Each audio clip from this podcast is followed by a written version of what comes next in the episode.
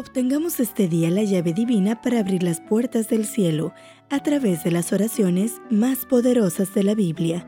Reflexiones escritas por el autor Ricardo Betancourt. Comenzamos. 28 de diciembre.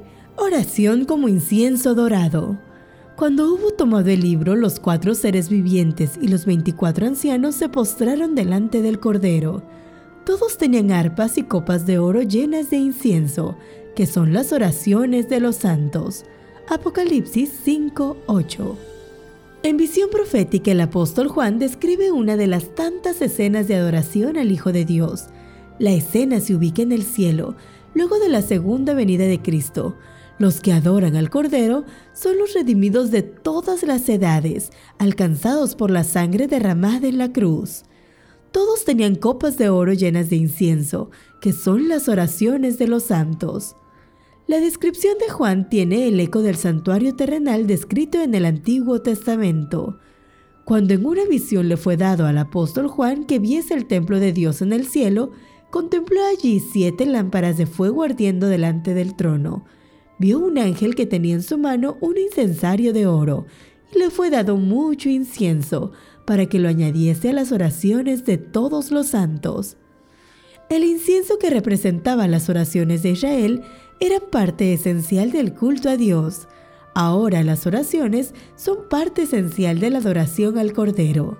Ni la erudición, ni la inteligencia, ni la dialéctica depurada, ni la facilidad de expresión, ni la profundidad mental, ni las flores de la elocuencia, ni la simpatía personal pueden sustituir la falta del fuego del Espíritu. La oración asciende mediante este fuego. Su llama le da alas, energía y aceptación. No hay incienso sin fuego, ni oración sin llama. La Biblia nos muestra cómo tus oraciones se elevan para llegar al trono de la gracia. Suba mi oración delante de ti como el incienso, el don de mis manos como la ofrenda de la tarde.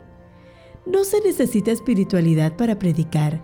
Con buena memoria, conocimiento, arrojo y una buena biblioteca, se puede influir en las conciencias de los hombres. Pero la oración influye en Dios.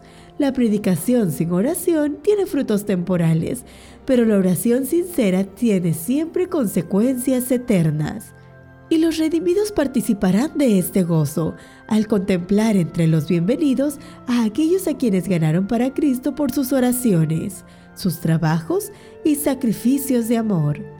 Que tu oración hoy pueda ser, Señor, que no se apague la llama de mi oración. Soy Keil Urbano y fue un gusto acompañarte en esta reflexión este audio es una producción de Esperanza Norte de México, traída para ti por Integrity, más que un servicio, un legado de vida. Integrity.